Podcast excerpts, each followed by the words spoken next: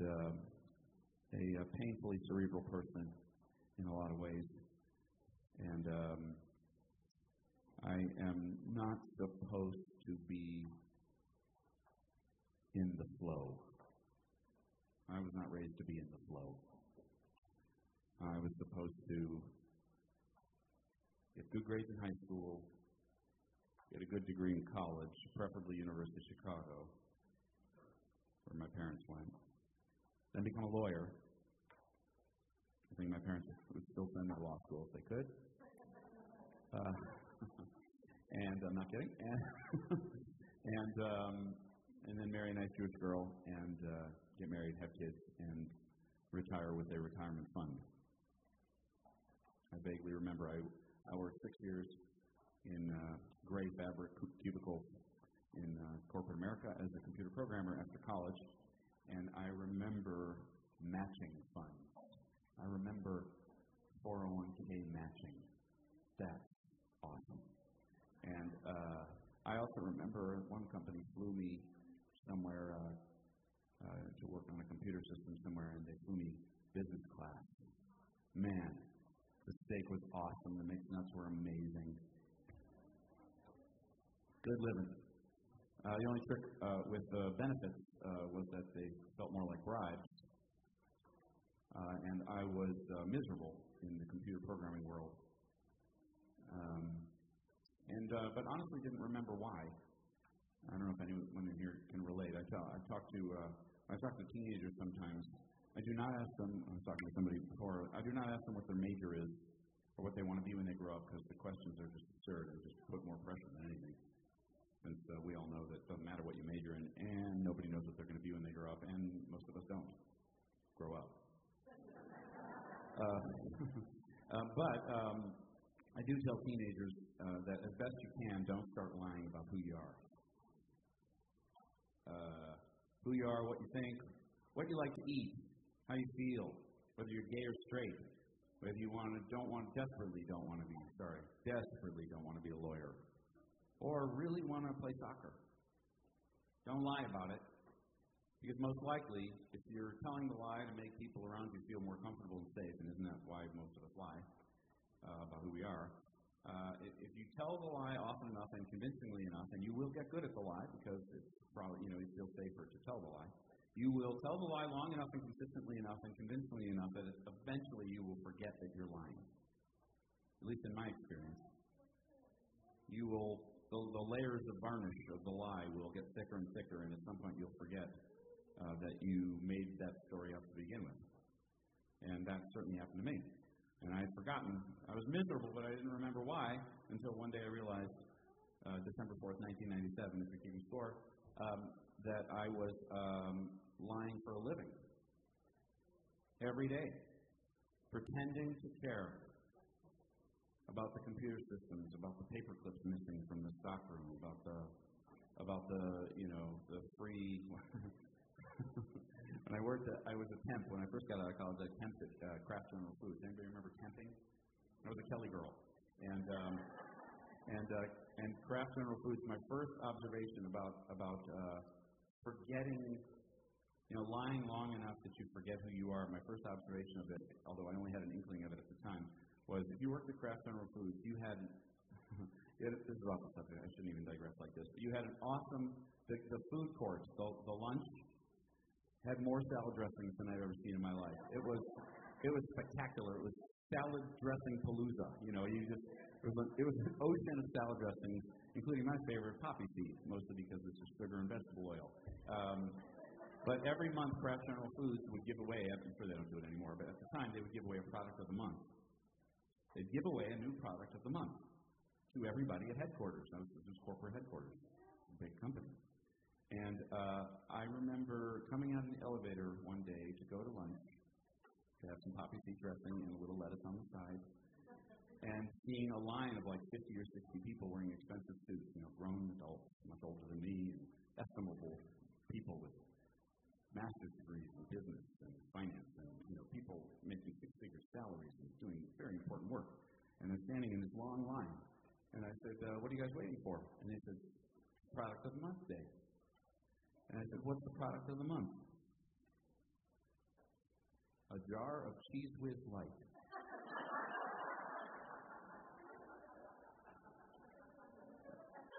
Anybody here relate to standing in line for a literal or metaphorical jar of Cheez Whiz Light, wondering what the hell you're doing? Well, that was me in those cubicles for the next five or six years, and and so I, I remember thinking, oh boy, you know, you you you you grow up, right? You have you color your pictures, and you have your dreams, and you have your pets, and you fall in love, puppy love even, you fall in love, and you write in your diary, and you take trips, and you learn to roller skate, and you learn algebra, and you are star in the school play, and you dream of going to college, and you get dropped off, and you cry, and your mom cries, and you and you go to class, and your mind gets blown by uh, your new favorite professor, and you learn, you read Shakespeare, and you graduate, and you and then you stand in line for a jar of cheese. It just seems like that. It doesn't seem like that was the destiny, but I am off the subject so grossly that it's embarrassing. Anyway, if I had any shame about these things, that would be very embarrassing. All right. Anyway, so so I uh, had that realization December 4th. I'm actually not that proud of this, I'm kidding. But December 4th, 1997, I had this, I had finally had a full-on revelation, realization, wake-up call, breakdown, breakthrough, epiphany, whatever you want to call it. I didn't buy it. I didn't plan it. I didn't ask for it. I didn't deserve it more than anybody else. I just got it I went. In, I was learning, taking a computer programming class I didn't want to take to learn computer programming skills I didn't want to have, so I could quit the job that I didn't want in the first place, so I could make more money than I knew I'd be earning, so that I could raise money for a wedding I knew I shouldn't be having, and all these inauthenticities were piling up on my head and my heart, and I was just desperately unhappy. Didn't know why. Had no debt, good job, everything good, wonderful fiance, everything good. And in that, I went into the bathroom, threw cold water on my face in the middle of that class, 1 o'clock p.m., December 4th, 1997, in Chicago, and, and just asked one more time, why am I so miserable? And all of a sudden, I realized the answer. Oh, because I'm lying for a living. Lying to everybody I work for. Lying to my family. Lying to my fiance. And lying to myself. Every day, and I've been lying successfully lying so successfully that I forgot I was lying. I started believing that I cared. Started pretending to be interested in the project, wanting to make the company better, whatever it was. And for other people, they were all in. I was not all in. I was acting. I was full of it, and it, it was not working. I was dying. So uh, I quit. Not that day, because I'm not an idiot. I had to find out, an idiot meaning the salary and the, you know, benefits. I knew that it was going to be music. I have always been a musician. Always. I knew it was music. I didn't know what. And frankly, I'm glad nobody, you know, like I tell teenagers, you know, don't start lying about who you are. Um, another thing I would say, uh, if you're ever talking to a teenager who has a dream that makes no sense to you, don't be the one to tell them that it's impossible that they'll succeed. Why be the one? Let somebody else tell them. You be the one who says, Awesome, you want to be a professional tap dancer on Broadway? You should totally chase that. Definitely move to New York, crash on somebody's couch, and start auditioning. Go for it. Right? Don't be the one who says, Ooh, maybe as a hobby you could tap dance. You know, you know, but that's tough. That's a tough. You know, don't be the one. And nobody was that one for me for whatever reason, nobody said, You're moving to LA to make music? Ugh. It's like moving to, you know, New York to try broad. It's like, uh, you know, nobody told me. So I went. I went. And I started singing songs. Now, the, the, the thing was, I knew I was, um, you know, a superstar in training. I knew that the, that the city would lay out a red carpet for me and uh, that the floodlights on Hollywood Boulevard would direct themselves towards over my apartment in West Hollywood and say, He's finally arrived. The brilliant Danny has finally made it to the music industry where he always belongs. Or nobody's going to care at all. That was more, you know, more like the reality. Nobody's going to care. Nobody's going to notice, and it's for me to carve out uh, whatever musical life I was going to carve out. And uh, that control freak in me went nuts, that to do list guy. I, uh, wor- I worked hard at worrying. Um, and uh, I, I try to control the direction. I try to control the relationships I, I have. I try to make things happen. You know, standard cliche. You know, you go, you make things happen. Knock on doors. I'm reading Walt Disney's uh, biography right now, and that guy, man, he made things happen. Even at 17, he was knocking on doors, offering animation services that he did not know how to provide. And if they hired him, he learned what he had to learn. I ain't no Walt Disney. But I did try my best, and I said yes to everything. Well, turns out there were some things I was to do and some things I wasn't to do. And maybe you can relate to that if you look back. Whether it's five years you're looking back or 40 years you're looking back. You look back and you say, well, yeah, what, what did they try to make happen back then? Yeah, that never worked. What was on the to-do list?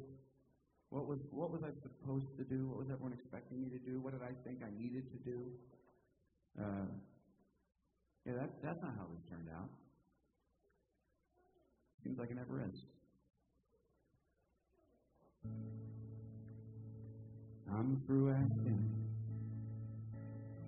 where I'm going.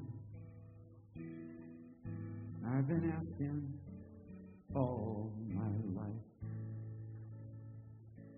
I've grown tired of all this wondering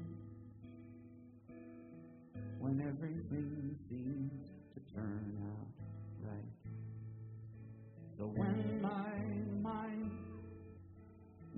something to do, wants to know the future, I whisper this I'm okay. I've always been, and I'll always be that way. So here goes nothing. I'm taking. Opening up, knowing that I'm in good hands. And here goes everything. It's all on the line. But I'm not afraid this time. Some say it's crazy, some say naive. Eyes and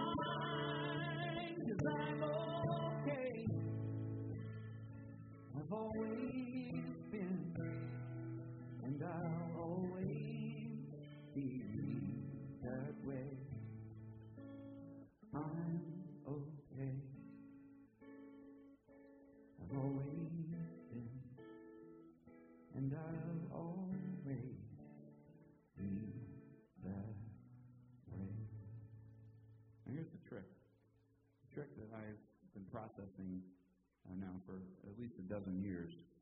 The trick is to uh, surrender the illusion that I'm in control of how things are working out. Um, I find that uh,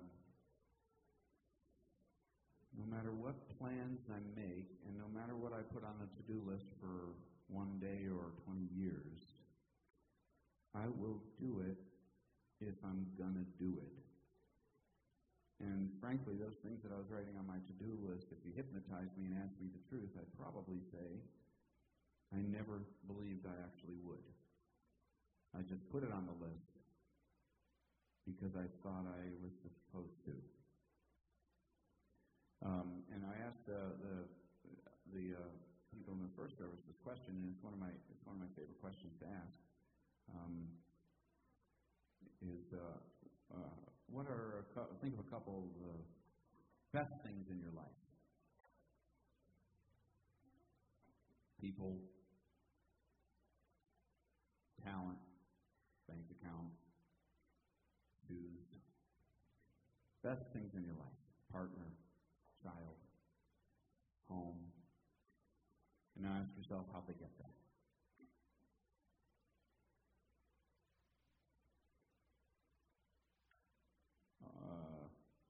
Oh, I got there because I crossed the street instead of stopping.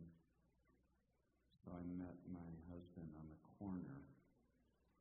Oh, yeah, I applied for that job, but I didn't get it. And as I was heading to the car, I ran into an old friend who said, Oh, yeah, we're hiring. Or I took a vacation and my car broke down in Des Moines, and I loved it, so I never forgot it, and that's why I live in Des Moines and on and on and on. And it, it never seems like the thing on the to do list is the best thing. Even if you're writing down the 10 point or 10 year plan to get to the best thing, when you arrive, it's not the thing you wrote down. In my observation. And, um, and my part of my story I'll share with you this, for this last part of this uh, morning is is that there, one thing that's been puzzling me ever since I got to LA is the kind of music I have made. See, I yeah, I know this is going to sound like a shock. Uh, I am not a rock star type, right? I have never had very much masculinity. You know, I'm like the softest heterosexual guy in the room. You know what I mean? Uh, not just my belly, which is, keeps getting bigger over the years, but I, I, I've never been much for macho stuff. My friends are always, my guy friends are always the softest and sweetest guys. And uh, I, I, I am, I, I'm, uh, I don't smoke, I don't drink, I don't do drugs. I have the cleanest bloodstream in the music business. You know. I've been to therapy. You know, if I hadn't gone to therapy, maybe I would have written better songs. I mean, I'm kind of not kidding. You know, there's, there's misery. You turn on the radio, and codependence and obsession and misery is pretty rife and very commercially successful. Um, it's value added in meeting people where they're at. I get it, but it's never been my thing. What I've done is something different. Uh, I did, in fact, uh, say yes to everything. I got to. I told you, I, I went. I went wherever I. Another song of mine says, I went where the ocean said to go. I kept saying yes wherever I got an offer. I played at parties or I sang comedy clubs. I did anything. But there was one thing that it kept. I kept getting pulled back to, and that is there is no term for it, which is part of the problem. But positive music. I don't know what else to call it. There is no word for it. Imagine 20 years you say, I make music, and somebody in the music business says, Oh, really? What kind of music? And I say, I don't know. This conversation's already over. I got nothing to tell you. It's, it's inspiring, but no, it's not religious. No, it's pop. I guess it's pop, but it's with a message. I guess it's not preachy. I don't know what to tell you. Never mind. And you know, it glaze over. Oh, I sold 100,000 records. Really? What kind of music? Oh, I don't know. Conversation's over. I, you know, they don't, you know, they don't, there's nothing to say about it. There is no such genre. It, I keep doing it, and it's, I'm not saying it sounds heroic or anything. It is the thing. My wife says, Danny, for God's sake, not every lyric has to be complete sentences. It doesn't have to, every song doesn't have to have a message. I'm like, I can't let it go. I, but that, that is the, that's for me the ultimate example of what I'm talking about in terms of we are, as far as I can tell, we are uh, uh, my, my, my favorite metaphor that I came up with all these years uh, uh, since uh, since I wrote the water songs, um, some of you are familiar with. I'll sing one before we close. Um, is is those cars at an amusement park? You know, I say Disneyland, but you know, the, you put it, you put the kid in the driver's seat, and it's the one time you can put the kid in the driver's seat because it, they can flip the car back and forth and drive you crazy and give you whiplash, but they can't actually, you know, drive to Schenectady because the car is on a track. And my observation is that's us. We're, we're, we're and uh, whether or not, whatever you call God or whatever you believe, an atheist could agree with me. Uh, it seems like we go there, wherever that is, regardless of the to-do list or the ten-point plan. It just doesn't seem like that's that's not how we get where we're going. We get where we're going. That sounds ominous, whether we want to or not. And yet, if I ask you what your favorite things are in, in your life, and if, like many hundreds and thousands of people I've talked to on the subject, if you're in agreement, if, if your situation is similar, you don't actually take credit for the things that are the best things in your life. They fell into your life. That you found your way there. It was an accident. It was right accident, so to speak. So if the best things in our lives are the things we don't plan. For God's sake, why are we planning so hard? And why are we staying up all night wondering if, or worrying about the plan? That's a game we play to pretend that we're driving the bus. But, and here's the thing I don't find this to be a discouraging or a disempowering idea. I find it to be spectacularly liberating. If I can wake up every day and not lie to myself that I'm going to decide how the day's going to go.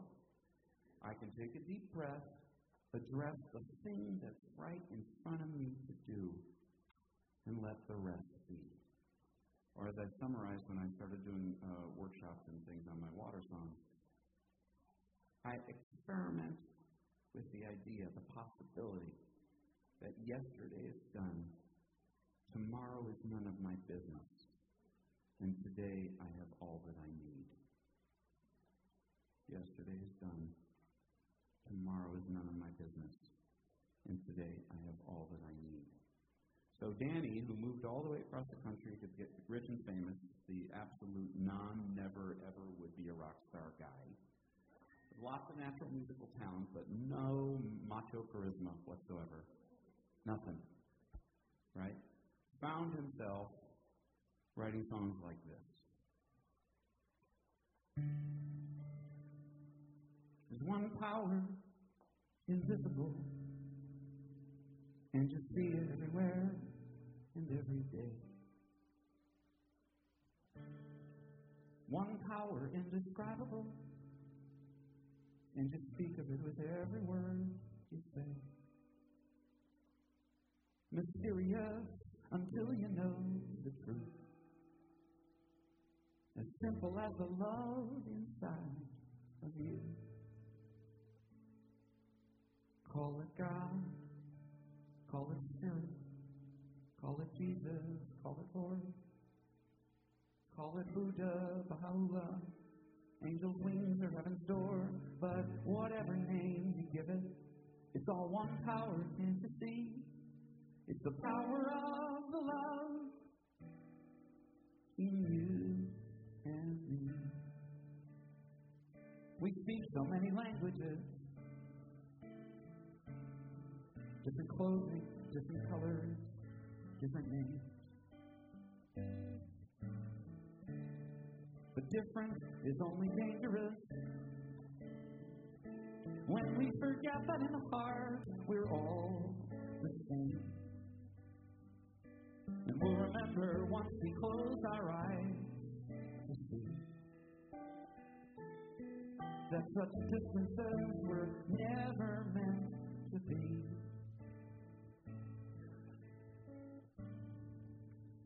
Call it God. Call it Spirit or Jesus or Lord.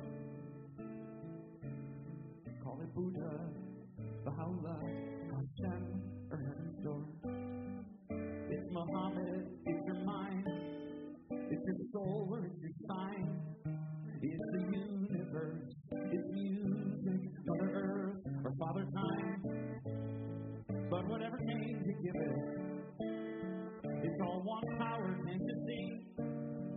Whatever name you give it, it's the very air we breathe. It's the power of the love. You and me, one power,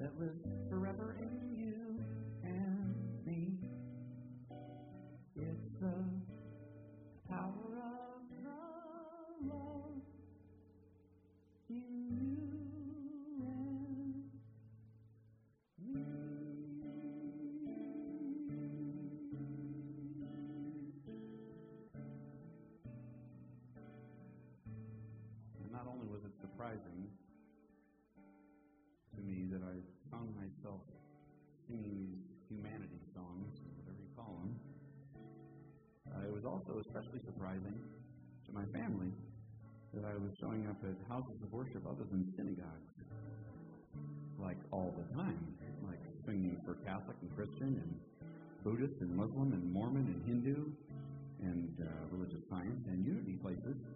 Uh, I grew up going to synagogue every Saturday, Shabbat, Sabbath dinner, Friday night at home. We never went out Friday nights, kosher home. Uh, learned Hebrew as a kid. My older brother is an Orthodox rabbi, Rabbi Jack. So the picture was very puzzling and very inconvenient. Uh, you don't turn on, you know, iHeartRadio and hear one power. And I really did want to turn on iHeartRadio and hear myself. And I still to this day don't know how that happens. I write pop songs and they're good. Uh, I write the codependent pre-therapy love songs, you know. But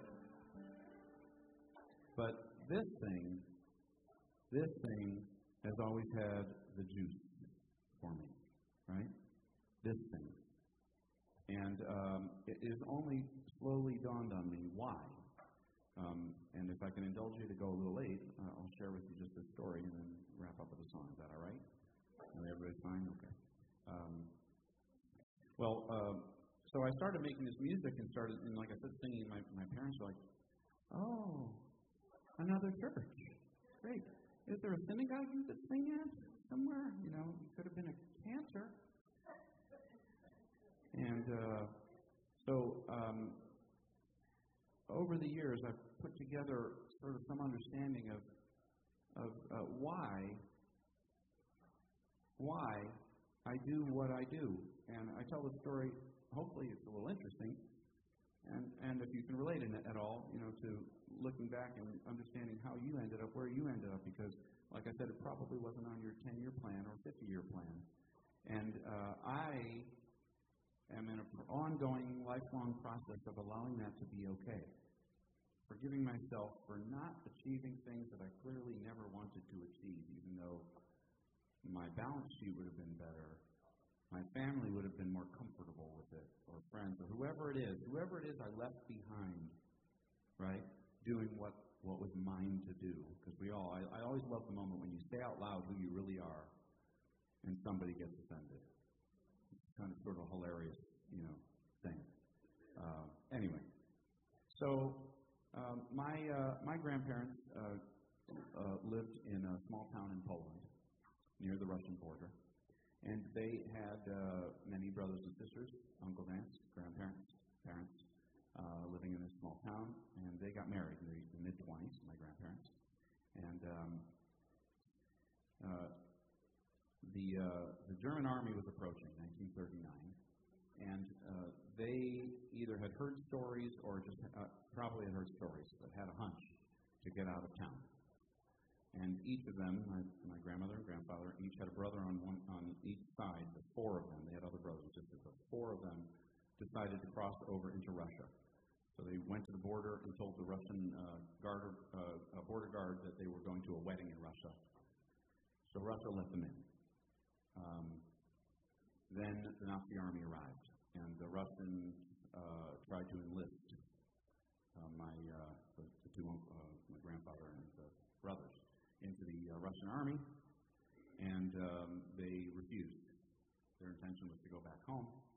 They refused, and the four of them were arrested and sent to Siberia, to a labor camp in Siberia, where they uh, experienced things we, they never talked about the rest of their lives. They, um, um, I do not know what it was like up there. I just know they never said another word about it. Um, and uh, it was while they were up there that they received a uh, a letter in code from somebody who lived in their town in Poland telling them that their entire family was gone. That the day, the day after they left, the Nazi army arrived and took their family, brothers, sisters, uncles, aunts, parents, grandparents, and took them uh, behind their house, lined them up, and uh, ended their lives.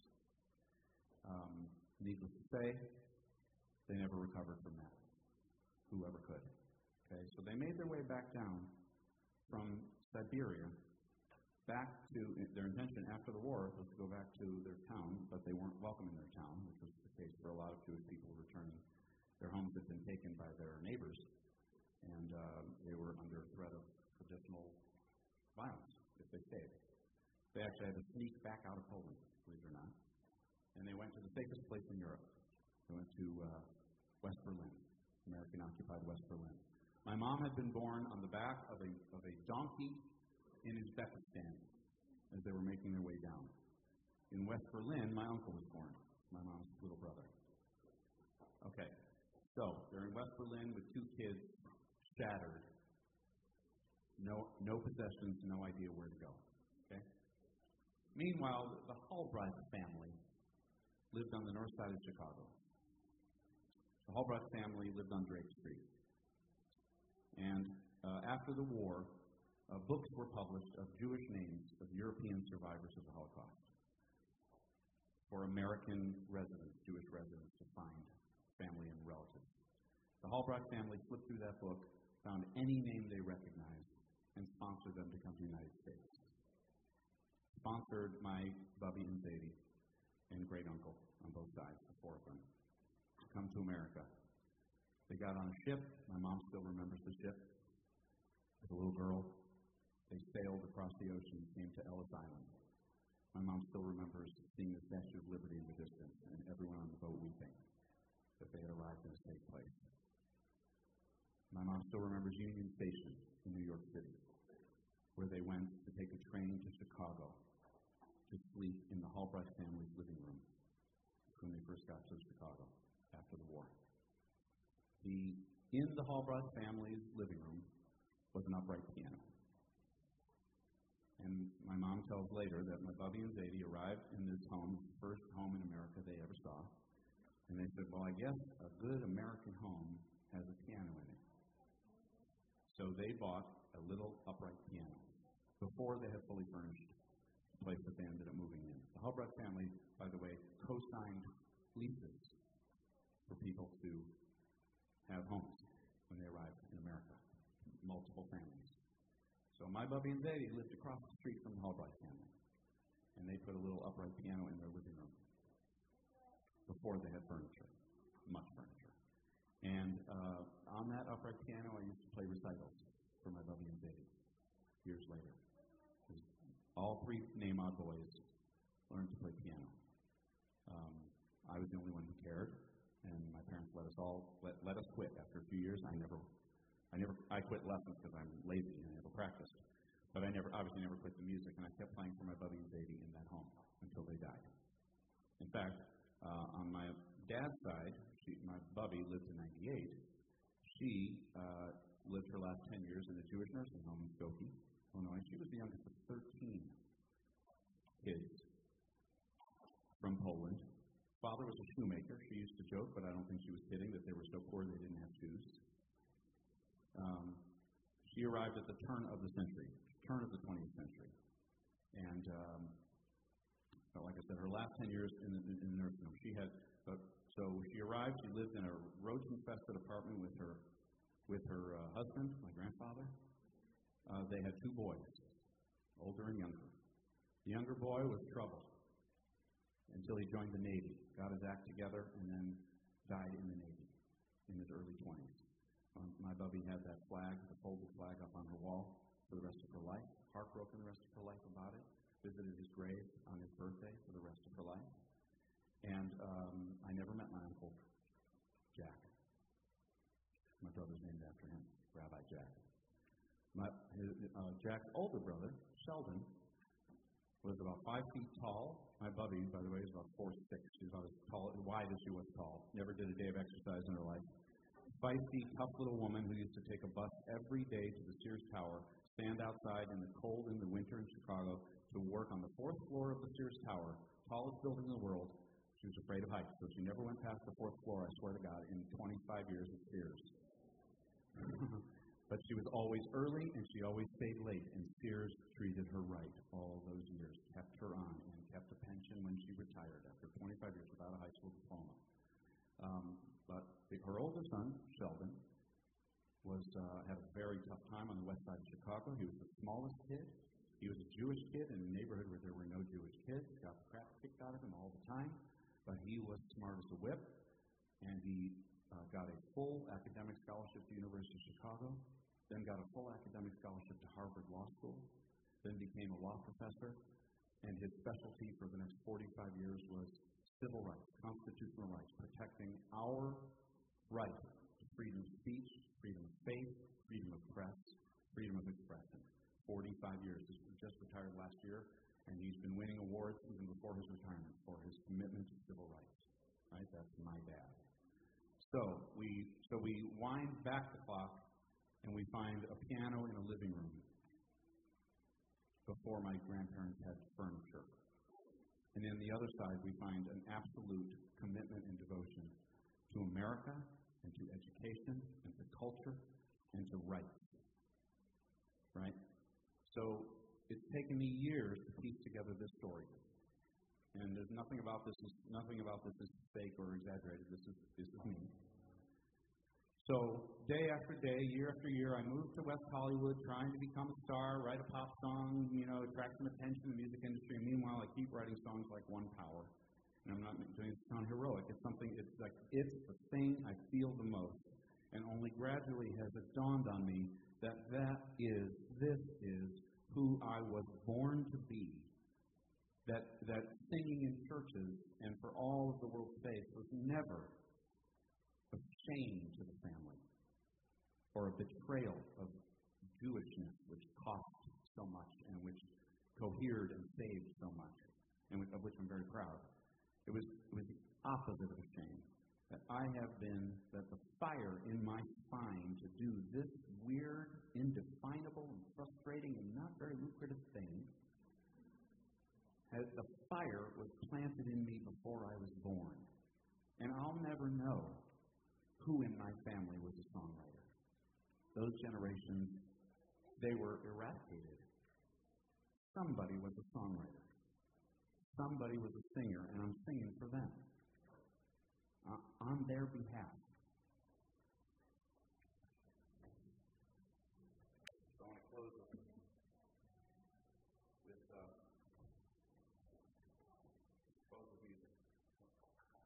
All right, close with music. This, the first song, uh, besides One Power, the first song uh, that I'll sing, I'm going to sing right now is uh, I'm going to sing String Two Together. The first one is if there's a song that ever summarized this this notion that what I actually am doing is enough. What I actually have done is enough. Enough. I don't know how often you have that feeling, but I basically never have it that I've earned enough or expressed enough or achieved enough or risen far enough right? Never enough. Certainly haven't lost enough weight, you know, learned enough. Enough, never enough. Uh, this song was, an, was, an, was a dabble in the notion that on the day my heart stops beating, maybe I could take my last breath knowing that I had, in fact, done enough. That what I had done was enough. It was a thought experiment. Uh, and it became a very personal song to write, and it's always been a very personal song to sing. And then, and then uh, I'm going to string it together with, uh, with a song written by another, Russian, by a Russian Jewish immigrant who arrived in America to escape uh, threats to his and his parents' lives, Jewish lives in in uh, Russia. And without any education in music business, in composition or in technique, became one of the world's most successful and beloved songwriters. Enlisted in the army in World War One, um, just to, just to uh, just to be present for the troops. Traveled around the world, entertaining and singing for the troops, and along the way wrote a love song to the country that had saved his family's life. And it was uh, uh, every time I visited my bubby in Skokie, my 98-year-old bubby, uh, they'd roll out all the uh, they'd roll out the grand piano and they'd roll out all the old Jewish people um, into the living room of the, of the nursing home and, and have me sing a little concert for them. And my bubby always requested a song by Irving Berlin to close. Um, uh, and I always sing it in her honor, and I always uh, sing it in honor of the country that saved my family's life. Um, from that moment that uh, the Hallbrook family spotted the Luden name on, uh, on that registry and brought my family to Chicago, where I then grew up and where my father and mother still live. So thanks for having me. Um, and uh, here is a little bit more music to close. Thanks for being patient um, with me going crazy long, as is my tendency.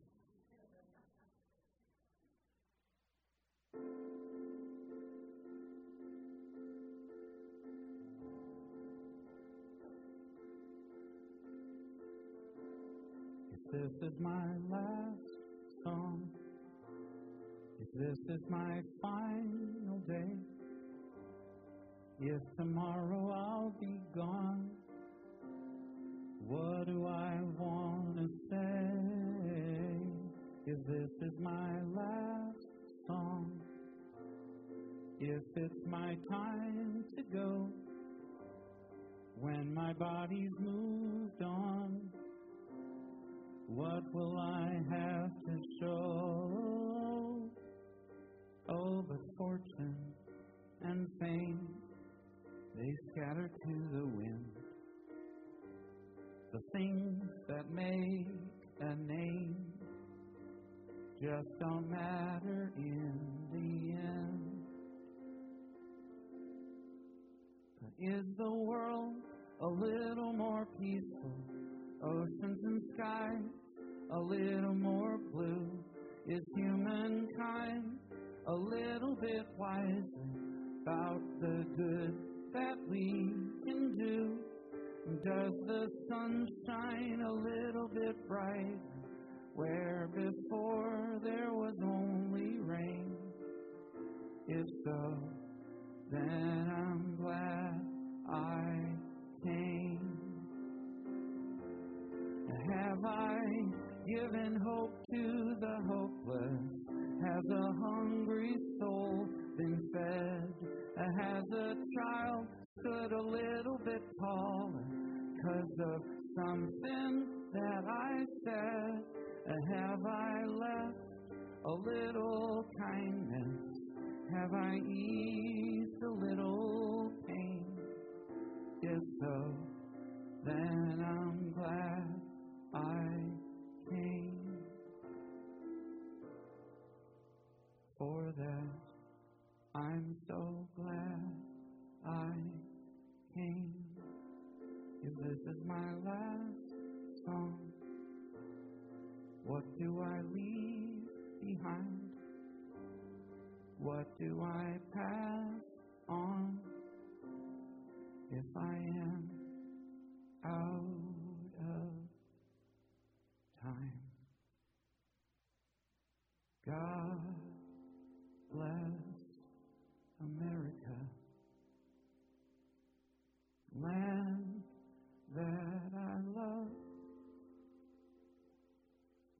beside her and guide her